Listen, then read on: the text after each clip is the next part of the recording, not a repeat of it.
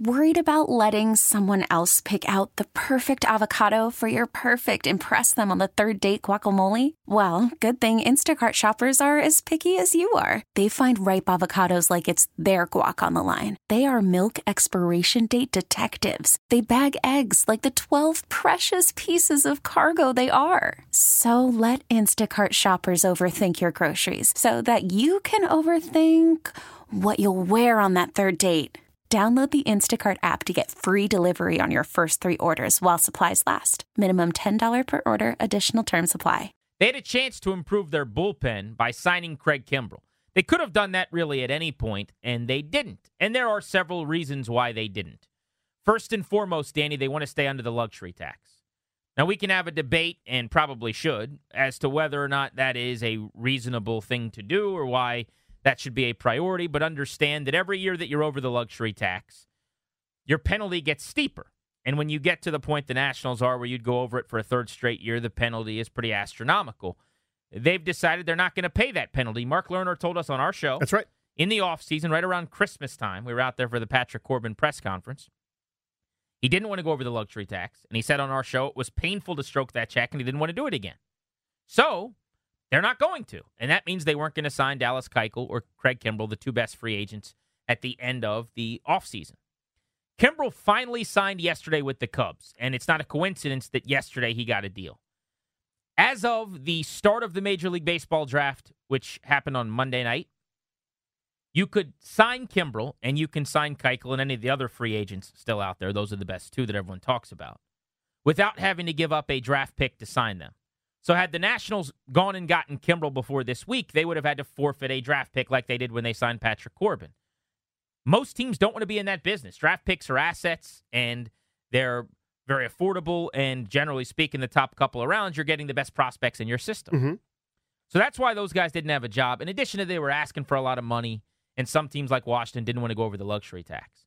The question is, are you annoyed that the Nationals did not try to sign Craig Kimbrel I'll go after you. I want you to go 1st i mm-hmm. I'm not at all.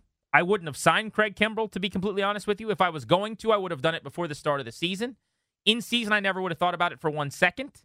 And Dallas Keuchel's the guy I've wanted to sign all along, and that's the guy I'd prefer if I'm going to go over the luxury tax to do so for.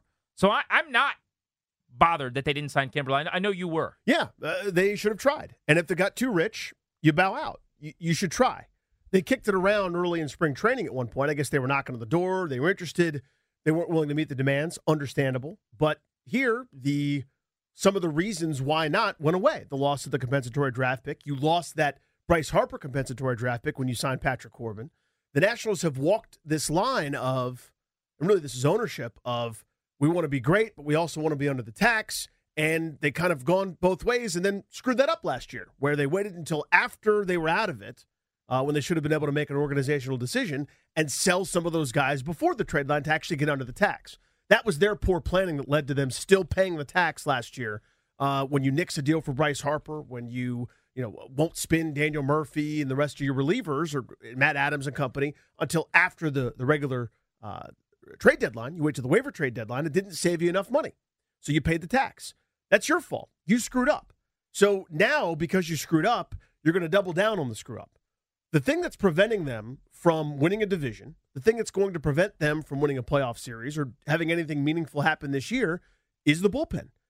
Be desperate to fix the bullpen. I understand you can't be so desperate it cripples the organization. I understand that you can't sacrifice two, three years from now, international bonus money, draft picks, whatever. I get that. I need you to, to be investigating every possible path. So if if this got the bidding got to 50, 60 million dollars. You say, yeah, someone else will make a mistake because the track record of guys signing midseason isn't great. Greg Holland's a great example. He was awful in St. Louis, but good for the Nationals by August and September. Counting on him this year probably isn't great, but I'm thinking of this more as a now next year I'll have that problem solved instead of trading away some of these draft picks, instead of trading away some of these young pieces in my organization to try to fix a bullpen that will constantly need fixing.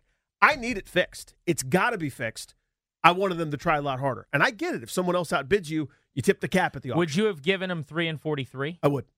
So see, I I wouldn't have done that. And I think it's a good conversation. And I assume that most Nationals fans agree with you, and I'd love to hear from them right now.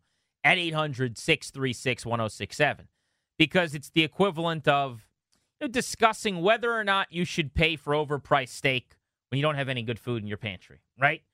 I'm making sense of not going and getting a guy who's better than what you have. I think it's short sighted to just say, well, this is the groceries that we have right now. Spend way more than you should on the steak. We are entering an era where spending 43 million for three years on a reliever is not going to happen that often.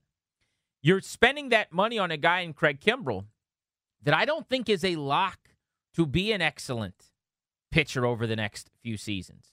If I'm going to do that, if I'm going to give a guy 3 and 43, I'm going to do it with a younger arm with less wear and tear who does not have the risk over the next 3 seasons of this contract that Kimbrel has. I think there are some red flags with him. And they didn't get get talked about a ton necessarily uh, during this process. I'm not saying he's not going to be very good. I, he he may well. What I am saying is predicting year to year relief mm-hmm. pitching is extremely difficult. It really is hard. I, I recently talked to Mike Rizzo about this at Nats Park. It's the hardest position right now to correctly evaluate because we use relievers incorrectly, specifically at the end of their time in their contract with the team, like last year, Boston and Craig Kimbrel.